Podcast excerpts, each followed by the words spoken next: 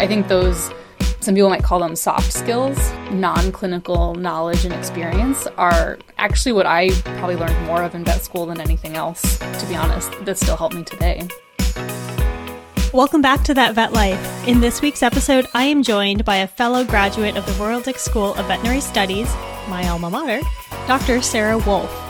Sarah is a small animal practitioner who has found her niche in helping veterinarians and veterinary practices better communicate with their clients.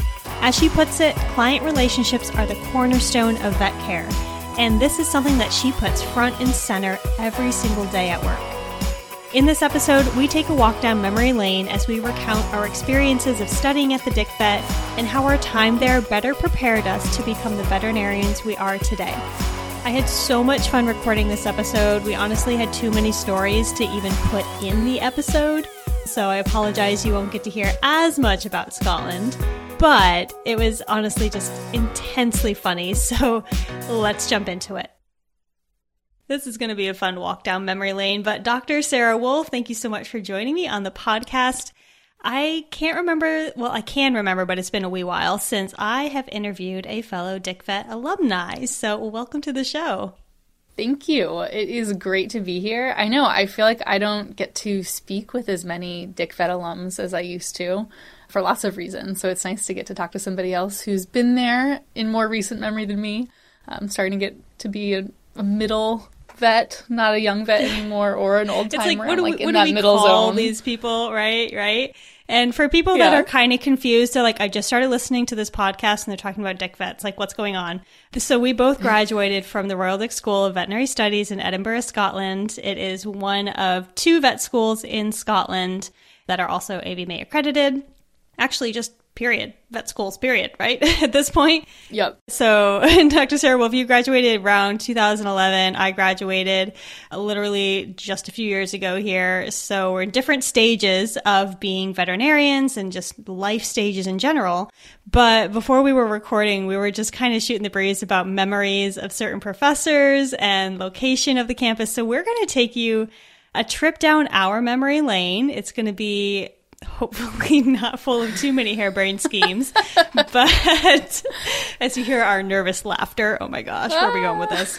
Ah. But we just wanted to talk a bit about the school. We wanted to talk about that big question that we're always getting from students of did vet school prepare you or not prepare you for life? I feel like that's something that I, at least even for me as a when I was a pre-vet or vet student, I was so worried about. And of course, now that I'm in this stage of being a veterinarian, I'm like, all right, child, sit down. I got the story to tell you, kind of thing. That's so funny because before I went to vet school, I was just like, oh, well, you get into vet school and then it's smooth sailing. They teach you the things you need That's to it. know, then you go and do it, and then you're a vet, and voila. And then I got to vet school and was like, oh, oh, there's a lot involved here.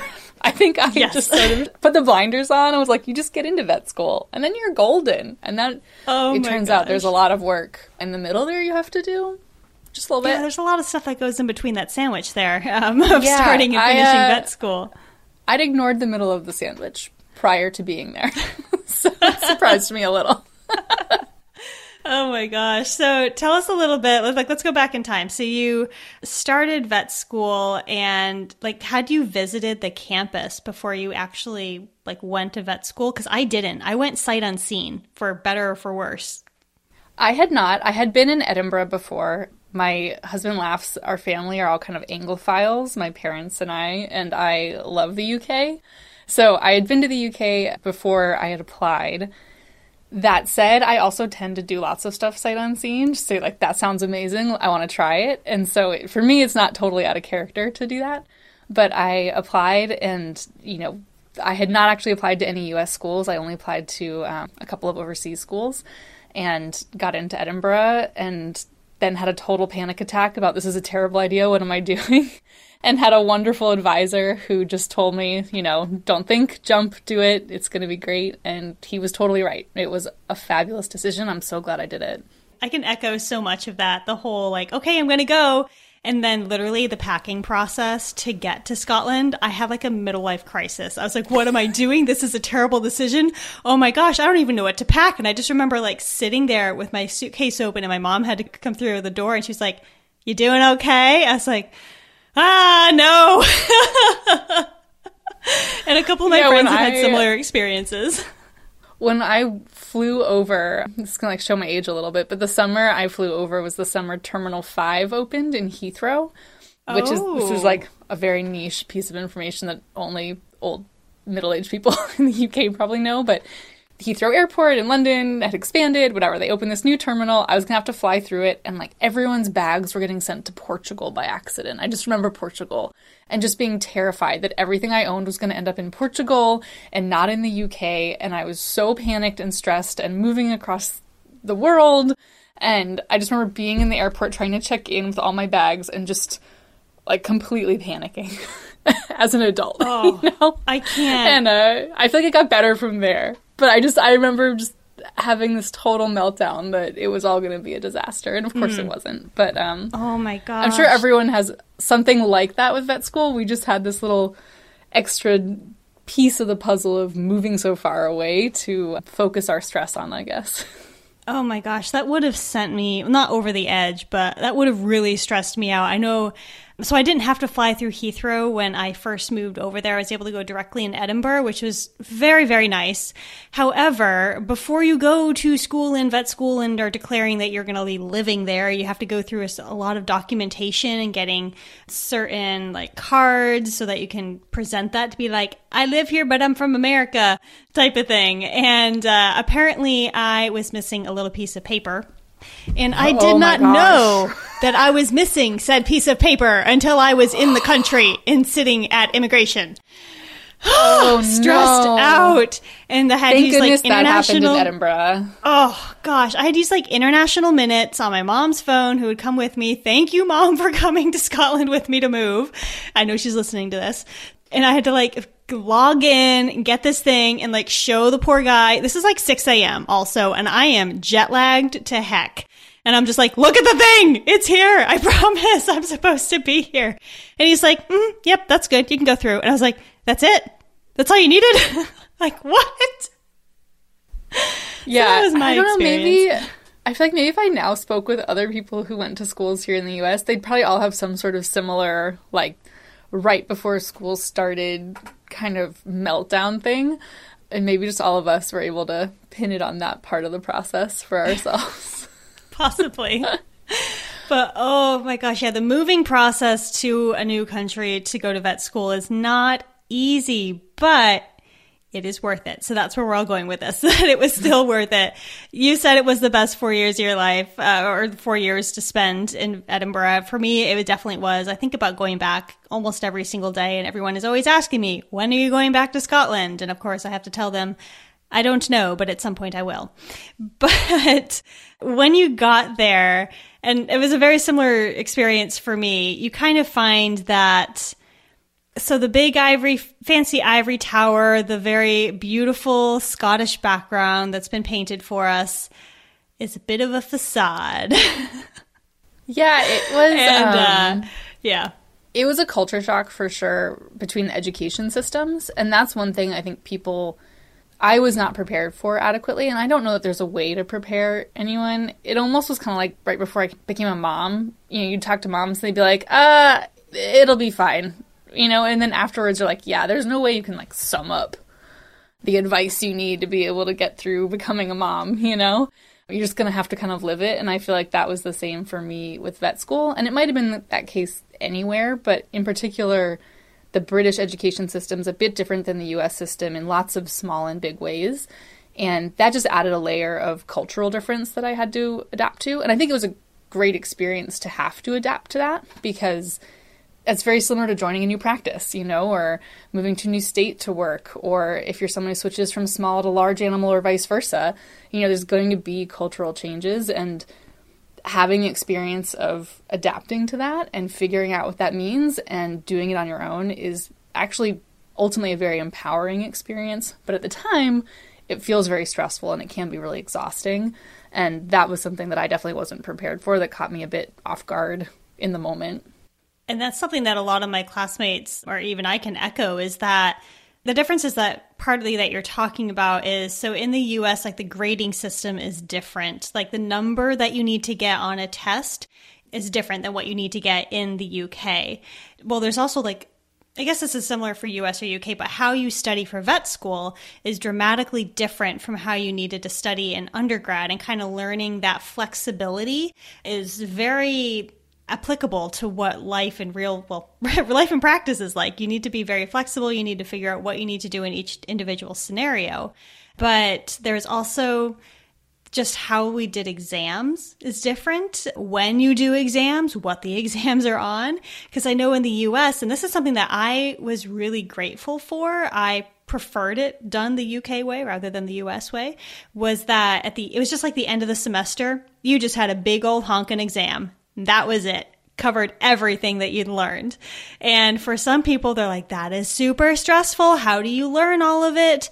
And again, it kind of goes back into that studying and how do you, learning about yourself, learning how do I personally study best? Because it's going to be different than all 30 of your classmates that are in the GEP program anyway. So figuring out how you study best. And then also just how do you add that consistency throughout the semester because you can't just wait until the very end to like suddenly dump it all and be like i'm going to learn it all in 5 seconds like that doesn't work even though you get a study week so in that way I, I again i feel like there was so much application to even though it's like this is vet school and I'm studying, but it had application to how I now take care of myself as a veterinarian. And of course, at the time, you're like, this is stupid. This is stressful. This is not going to help me. And now looking back on it, I'm like, you know what? I think that that made me a better veterinarian, being forced to adapt in that way. Yeah, and I, you know, we talked about a little bit before we started recording, but there's also a certain level of almost disorganization, or what I interpreted as disorganization at the time in the system there. And part of it is that when I went through, it was the second year that they were running a graduate entry program. So, for people who don't know, in the UK, veterinary school is an undergraduate degree. It's a longer undergraduate degree than a typical one. And it's jam packed and it is serious hard work. And they do a really, really good job of consolidating that information appropriately. But Edinburgh began a program for students who already had an undergraduate degree to come in and do it in a more traditional four years. And so when I went through, it was the second year of that program. And understandably, they were still kind of figuring out exactly the best way to adapt that information into a slightly different timeline and incorporate these graduate students into the full student body and where that could work. So we were a little bit guinea pigs and i feel like that's probably how any good program continues to evolve is by continuing to change things as things move on and find what works and what doesn't work.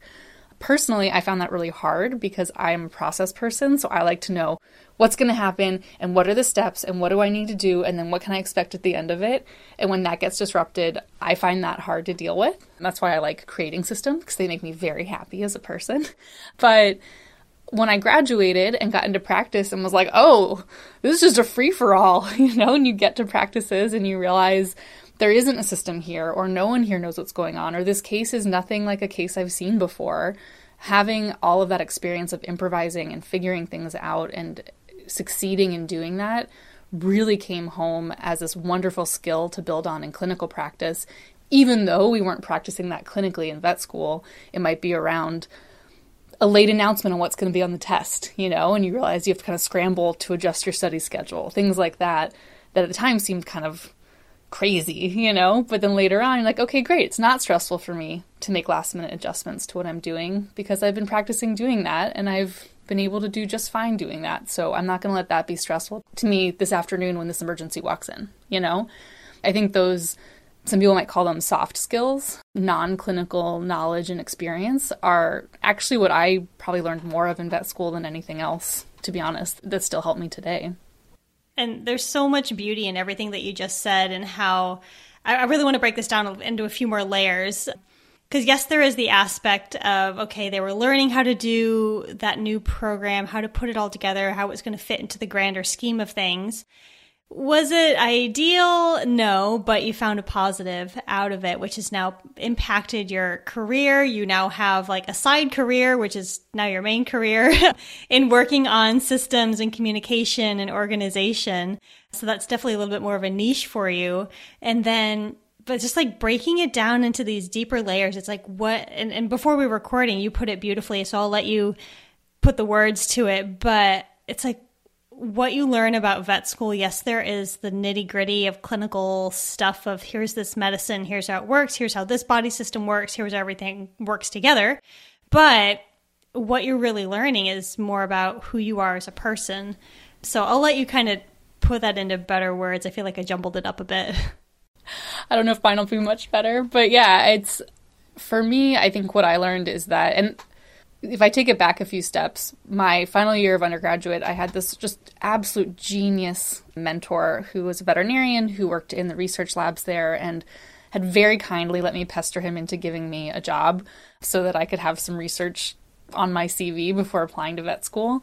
And in retrospect, I think I just badgered him until I became his research assistant. But he then was just so kind to me, and he's such a smart guy. And I think he's like triple boarded.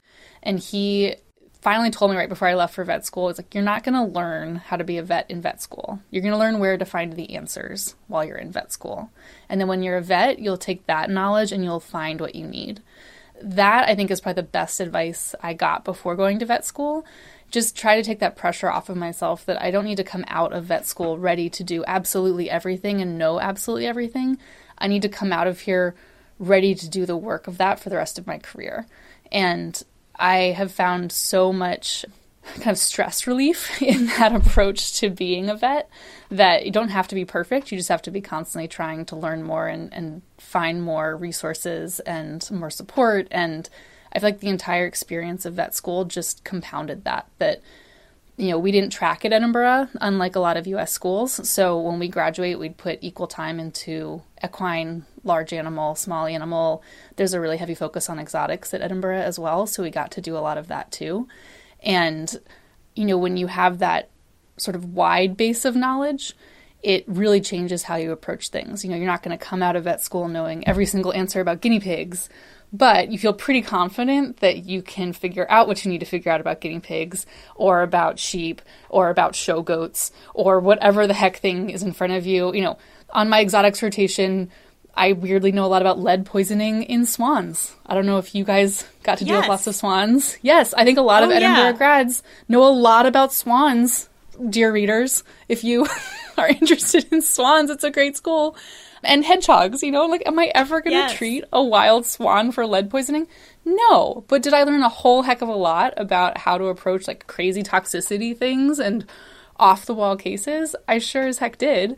And that's what mattered, you know, is that approach that that I was able to walk away with and that sort of mental headspace for things that has helped me a lot as a clinician. Oh my gosh, there's so many things that you just said. And I was like, oh my gosh, I remember that lecture. Remember? Or, yes, oh my gosh. For listeners who don't know, and please correct me if I'm getting this horribly wrong. As an Anglophile, I will be embarrassed if I'm wrong about this. But so swans technically belong to the queen. They're not just wildlife, they belong to the queen. And so you cannot kill a swan. That is a big, illegal, big problem in the UK. You can't do that. And there are a lot of swans in Edinburgh, in a couple of parks in particular, but all across the UK. And fishermen, if they use lead weights that get down into these waterways, waterfowl will eat them, swans eat them. They have a piece of lead in their abdomen, and then they get sick and they get trapped and brought in um, and have to be treated for lead poisoning. So that's actually like a pretty frequent occurrence, all things considered. And that is why we know a lot about swans and swan bags and how to find weights in swans. I think a swan bag is lead, one of my, my uh, favorite things lead to poisoning. see. I know it's like they're just like one of these crazy things because they walk in, they're like, "There's a swan in a bag, but its head sticking out." That's just like a police officer carrying a swan in a bag. Oh my gosh! Yeah, These are going to be another the, day in Scotland. Most, yeah, odd assortment show notes. like links to oh swan gosh. bags and. Oh my gosh. And then also just the hedgehogs because they are like a wild animal and we now have like there is like hedgehog crossing almost and we're building like little hedgehog houses to protect them. So they're also a very frequent flyer of the exotics unit, which I feel like this is just a really good plug for the exotics unit because yeah, A, I probably had the most fun on my exotics rotation just because of the way that they approach the exotics curriculum and just the fact that we get an exotics curriculum because I think on my week that I was there, of course, you do a lot of cross feeding of rabbits and guinea pigs and um, placing catheters and rabbit ears. And I placed a catheter in a chicken leg and did surgery on a chicken, and it was tons of fun. And then we had like random meerkats from the, I'm allowed to say this, um, but we had meerkats from the zoo. It's been a few enough years that came through and just other random things. And it's just great. If you want an exotic experience, go to Edinburgh. You're actually going to get awesome experience. place to be. It's amazing. And I think you know one thing that people ask me a lot when they ask about, oh, what was the UK system like? Why did you go overseas? For me, I didn't know exactly what part of vet medicine I wanted to go into. When I look back now, in hindsight's 2020, I'm like, well, obviously this is exactly what you would do. But at the time, I was like, it's all amazing. You know, I want to do it all. And so I loved the idea of not tracking and getting to learn more. And even though I ended up in small animal practice on sort of the white glove end of the spectrum, having those experiences was so beneficial because, you know, I've never treated a neonate kitten who needs an intraosseous catheter. That hasn't come up. I've been doing this for 20 years in the field and I've never had to do that. But if I had to, it would be nerve wracking. I would need support, but I feel like I could do it because of how Edinburgh approached so many of those things where, you know, you haven't done this, you haven't seen this, you might not ever see this again in your whole career, but how do you learn this? How do you get resources? How do you get that support so that when things come up that you're not prepared for, you can improvise and figure out how to move forward? And that is a skill set that I am forever grateful to have gotten, you know, then and then in my early career too. Now, just before we get on with the show, a quick word from our sponsor, which is the Thrive community from us here at VetX. If you're struggling with managing time, feeling like you're an imposter, or burning out, then you need to make a change. The good news is you are not broken, you're not a bad fit for the profession. Much more likely, you are missing some super important foundational skills no one is teaching at university. Skills that you will learn as part of our VetX community. The Thrive Community is a RACE accredited professional skills course where members receive training, toolkits, and one to one coaching to develop these skills. So join hundreds of other vets who've changed their careers for the better as a Thrive member. To learn more and find out if the class is a good fit for you, visit vetxinternational.com today. Now back to the show.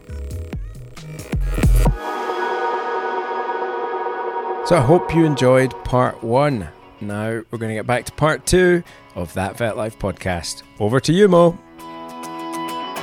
I feel like I can piggyback off of your comment from your mentor in that I also had a mentor going into vet school who I think he was just also trying to get me to shut up about me worrying about if I was going to be prepared enough as a result of going to vet school. And he's like, you know what? When you graduate vet school, you will know enough information and have enough skills in order to survive. Like that is what vet school is for. It's everything you do after that moment that will prepare you and turn you into the veterinarian you are meant to become. And I had to sit back and be like, oh, okay, like take that in for a moment. And that has been my piece of advice to uh, students whenever they're asking me the very same question is I'm like, you know what? You're not going to know everything. And just like you said, like you're not going to be perfect. You don't have to be. There's no way to be perfect. And keeping that front and center changes how you approach your time in vet school. It allows you to have so much more freedom in what you're learning and also just general like enjoying life in vet school. Like it's going to be four stinking hard years. You are going to want to cry at times. You may actually cry at times. That is okay, speaking from experience. But many times, many, many, many, tears times. were shed over those four years. and totally many, many tears. but just learning how you take care of yourself. Like, what do you need to fill your cup? Like, actually taking time to do social events. Like, there's so many things that you can do at Edinburgh and any vet school where you are able to get outside of your circle of vet school friends as much as we, as we love them. Taking the time to be away from them is healthy. It's good for you. And just really, like, if you, if you want to go to Edinburgh, you get to go hiking, you get to go traveling. The UK is right there. Europe is just a flight away. There's so many good things to be said about the benefits of going somewhere new in order to study vet school. Because, like, for me, I'm like, when else was I going to have the opportunity to just live in another country and explore and experience before I become a veterinarian? Like, when else was I going to do that? Never. So I am also really, really glad that I took that opportunity. It was scary as heck, but I look back on those four years with so much fondness. Like my heart just gets so happy when I think about my time in Scotland. There certainly were, like, there's vet school drama no matter where you go. Like, I'm just going to oh, yeah. put that out there. So much drama. You can't take but, that many type A people, challenge them, put them in a building together, and then expect there not to be some sparks yeah. and drama, right? Like, that's oh just. gosh. You're setting yourself yeah. up for there. Absolutely. Uh, and all these schools that have like satellite campuses like Edinburgh does, now you've just taken all those type A people and separated them from the general population and put them in a pressure cooker. That turns out great. oh, we have so many yeah, stories that I, go behind that statement. it's so funny, and I love, I love hearing about different people's vet school experiences because, you know, there's so many different norms, and I think this is one thing I really like about vet practices in general. Also, I think a lot of us, because we're Type A people, because we like to be right, we take, you know, learning and doing things well to the extreme sometimes. We tend to think like great we've figured out the way it's supposed to happen or our practice is doing it the way it's supposed to happen. And in an extreme and, and big sense people say oh well, my country's doing things the way it's supposed to be done. And getting out of that bubble into a different country into a different system coming back from that again. You know the same things might have to happen but there are lots of different ways to do it and be doing it right or doing it well. And getting that sort of lived experience of doing things completely differently but still well and still succeeding at them was such a great personal experience. But then when you look at different practices it's sort of microcosms of the same thing over and over again that every practice has a slightly different version of pro-sal or whatever they're doing or of scheduling or how long their appointments are are they doing flex scheduling probably everyone is to some extent right but there's all these different ways to do it and they can all work so well and that's true in vet school systems too. You know, it's just across our whole industry, mm-hmm. there are all these different approaches. And to me, that's part of the magic of our industry is that you can step in and out of these different approaches and pick the parts that you like and learn from the parts that are challenging to you and sort of slowly build yourself towards your own reality that is what you want it to be. That is a really good way to put it. And as you were talking about it and just the differences between like different countries, I got the opportunity to be a part of the BVA when I was over there, which is the British Veterinary Association. And I was basically like a student liaison to sit in on some of their committees. And I was like, I have no idea what the heck I'm doing here. But apparently I was selected for this job where I volunteered and then I was the only applicant. So they selected me anyway. and I was like, this makes complete sense to have an American on this board. But here we yep. are. But as a result, I got to learn so much about the challenges that they were facing as a country, as that part of their profession. And I was able to add my own voice to it. Like I got to actually say things in this meeting and be a part of change, which was really empowering and really kind of cool as a vet student. And then at the same time, I was a part of SAVMA, which is Student American Veterinary Medical Association. And I got to help enact change on that side of things as well. So I feel from the sense of what I was able to learn from studying abroad and transitioning that into my daily career, it really broadened my horizons, for lack of a better cliche. And I was able to take everything that I've learned, whether or not it was like specific skills, but that has all translated over to how I care for my team, how do I talk to my clients, how I interact with the rest of the profession, and it's all for the better as a result of the opportunities that were presented to me as a student in Edinburgh and um, what I may do with that. So I guess my like final words for students is if you get this opportunity to go somewhere different and granted this doesn't mean like you have to go and study outside the United States. If you get to do that fantastic.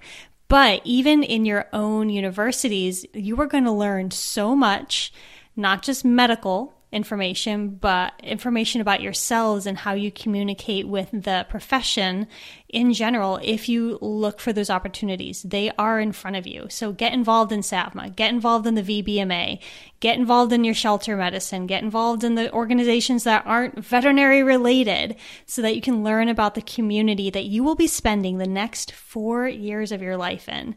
There's so much change that you can do in that amount of time. There's so much that you can learn about yourself in that amount of time. Like, go ahead and take that opportunity. Don't miss out on it. What, what else would you add to that? I mean, I think my answer always is just run your own race. You know, that this is your life and your career in front of you and do the things that you find interesting. You know, there is no right or wrong way to go about doing it. I did my elective rotation at a zoo in the US. I had no interest whatsoever in becoming a zoo vet, but an opportunity came up that was a really rare opportunity and I seized it. And it was insane. Like I learned we microchipped stingrays. Am I ever cool. going to need to microchip stingrays as a small animal general practice veterinarian? I hope not. I really, truly hope not. But, but it was this incredible. I could, I could. I'm one of a select group of people who know how to do that now, I guess. But the things I learned again were all of these lessons that might not be clinical facts, but have informed how I practice in a big way. And have had a really lasting impression on my career.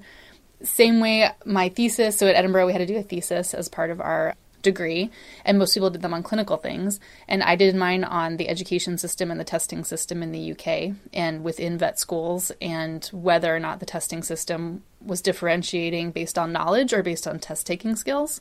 And that was a really fascinating thing to look at and really helped me get a better understanding of adult learning and how to assess knowledge and skills and you know whether or not it changed anything in the curriculum there it's dramatically impacted how i think about talking with my team and assessing what my team's learning from trainings because i'm much more aware of that now and that's been really helpful as a clinician too so you know do what's interesting to you because it will come back around it will begin to inform parts of your career and there's so much more to your career than just facts. They're super important. I don't want to say like don't learn about kidney function. That that stuff will stick with you forever. You do need to know it.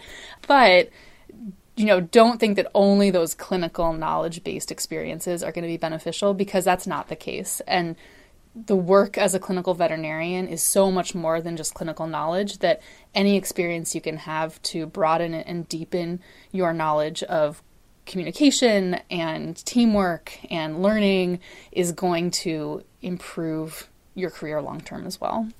That's my long winded, uh, do it all, embrace it, you know, enjoy life. You know, there's just, there's so much out there and don't put your blinders on, you know, this is your life and those four years are part of your life too and enjoy them and make the most of them. I love that. That is like I feel like people could use that as a graduation speech, quite honestly, for people who are going to vet school. So, if anyone's looking for any uh, material to use for next year's graduation, um, Dr. Wolff has got Throw you covered. That That's great. Um, so, I kind of I want to take a few minutes here now that we're, we're, rounding up. You've alluded to it a few times, uh, and just how vet school kind of it set you on a track to where you are now and what you're doing with your business that you have started. So tell us a little bit about what was Wolff Pack Services and is now basically like drsarahwolff.com. Yeah. So I started off my vet career well before vet school, working as a kennel assistant and a vet assistant in vet hospitals as a high schooler and then as a pre vet student. And then through vet school, I actually worked as a vet assistant in the vet school general practice as well.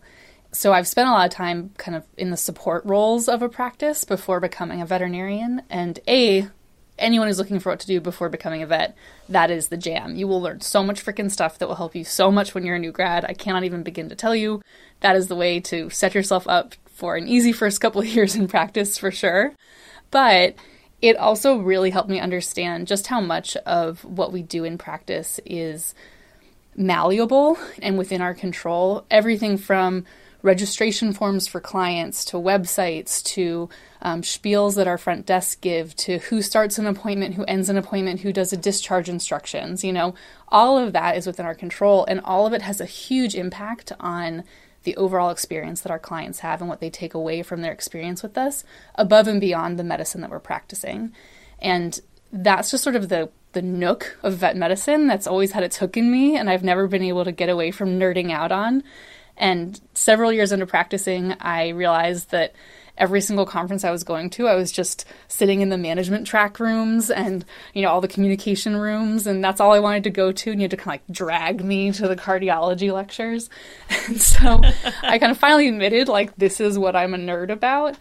And you can only raise your hand in team meetings so many times and say, We should do this. We should do that. Oh my gosh, you know what else we could change? Let's change more things before everyone's like, All right, Sarah, could you just sit down and put your hands under your booty and zip up your mouth and stop talking about changing everything in the practice every day? And so finally, I was like, All right, other people, other people must want to change things. And I just began reaching out to friends who have vet practices and helping them kind of navigate changing client bases, changing needs, and kind of redoing some of their client facing components within their businesses. And I loved it and have just not looked back. So I do a lot of that. I help practices put together new client experiences. So everything from kind of stepping up the level of service on the phone with front desk teams to kind of reimagining how clients interact with your brand as a whole, just to try and make sure that what you're putting forth and what your clients are kind of perceiving about you is what you want and reflects who you are as a practice so that you're getting the right match between your client base and your practice as well. And I, yeah, I'm a huge nerd for it. I love it. I can't get enough of it. And it's my favorite part of our industry. So I uh, just keep on diving deeper and deeper as much as I can.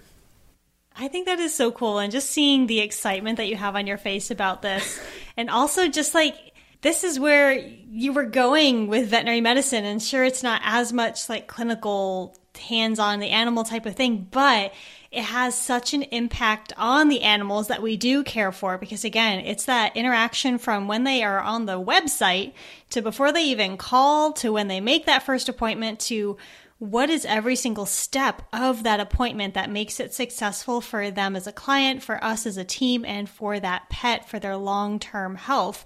Like everything is surrounds that. And I think, um, like for you, it was just this like client interactions or client relationships are the cornerstone of vet care.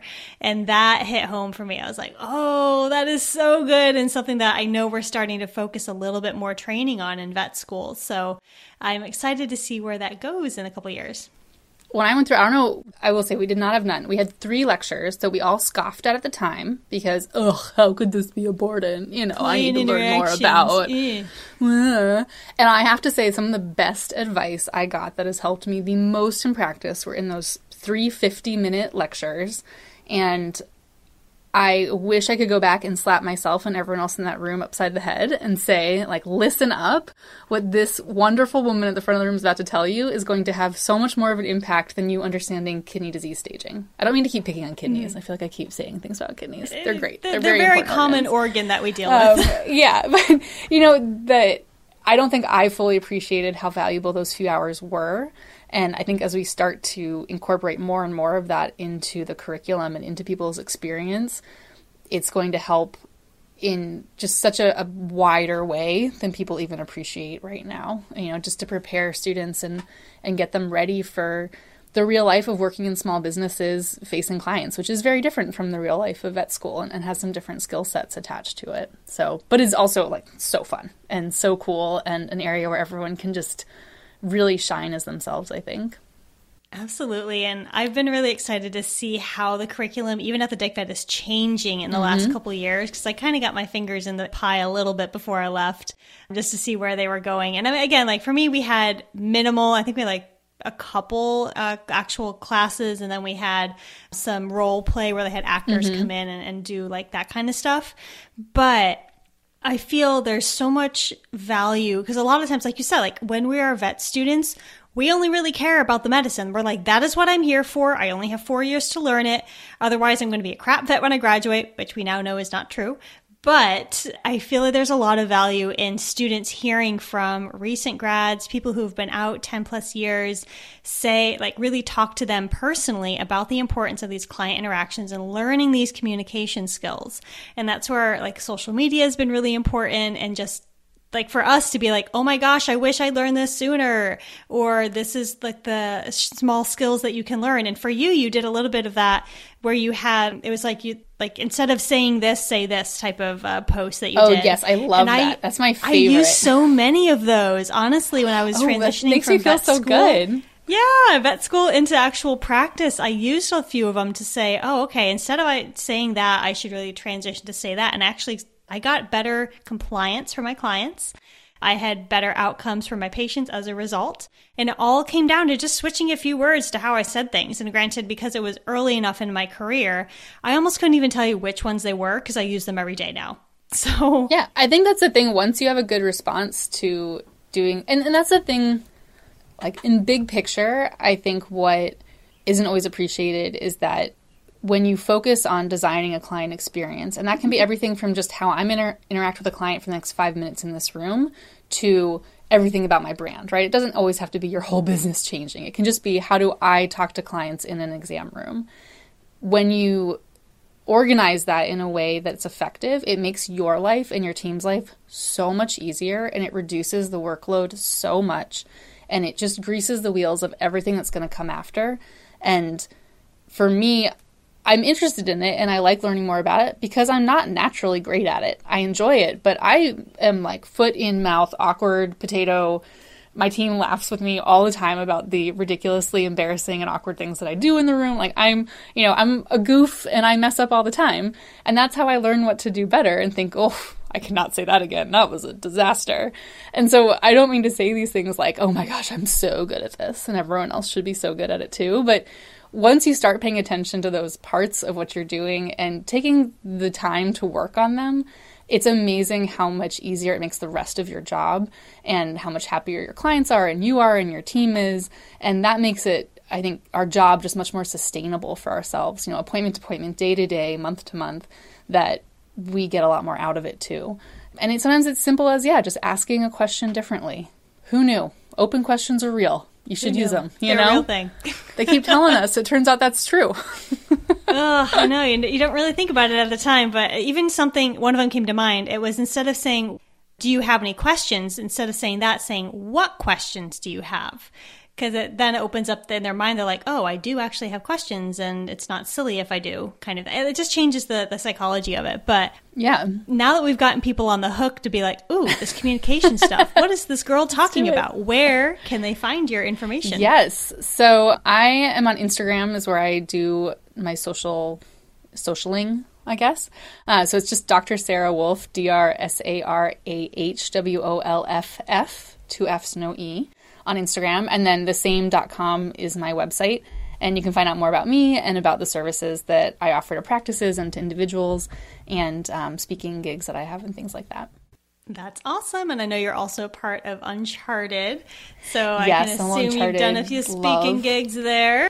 So I did this April, which was fantastic. It was the first in-person conference in a couple of years, which was right. just so Yeah. wonderful. So I'd met all these people through Zoom for a couple of years and then got to hug everybody and like I just oh, that's awesome. it was my first like real fun pandemic activity with new people and conferencing and stuff. It was such a blast and I got to speak there, which was wonderful. Just my favorite kind of nerds were all around. So that was really incredible. If people don't know about Uncharted, if you're interested in any of this kind of behind the scenes part of the vet world, check it out. It's a great resource if this is the kind of stuff that gets you going. That's so fun. Not to give them a plug too, but like they're awesome. yeah. so I encourage everyone to go and find Sarah on Instagram. Go and check out her website. Go and say hi. She's really nice. If you have questions about studying at the Dick Vet, go ahead and ask her as well. She's a wealth of information um, about all aspects of it. But we are coming to the end of today's episode. I had honestly too much fun recording all of this. And I wish I could have shared all of our stories with the listeners, but I don't think they're ready for some of them. So uh, What maybe happens we'll in cover vet school stays in vet school. stays in vet school. Yep. maybe we'll cover a few in the bonus content, but otherwise, y'all, I'll see ya all next time. Bye. Bye. And that's a wrap on today's episode of That Vet Life podcast. Thank you so much for joining us today. Now, before you go, I have a quick request. Now, podcasts and communities, they grow the best and they grow the biggest when the members spread the word. So if you know someone who you think needs to hear this episode, or if you found value in this episode and want to share it, go ahead and share this with your friends. And also, don't forget to head over to vetxinternational.com and enroll in the VetX community for free to get access to a bonus version of this show. You'll also get some free swag and many, many other amazing benefits. Also, leaving a review of the show on iTunes would be greatly appreciated because, again, it just helps get the word out. But until next time, y'all, I hope you enjoyed this episode of That Vet Life.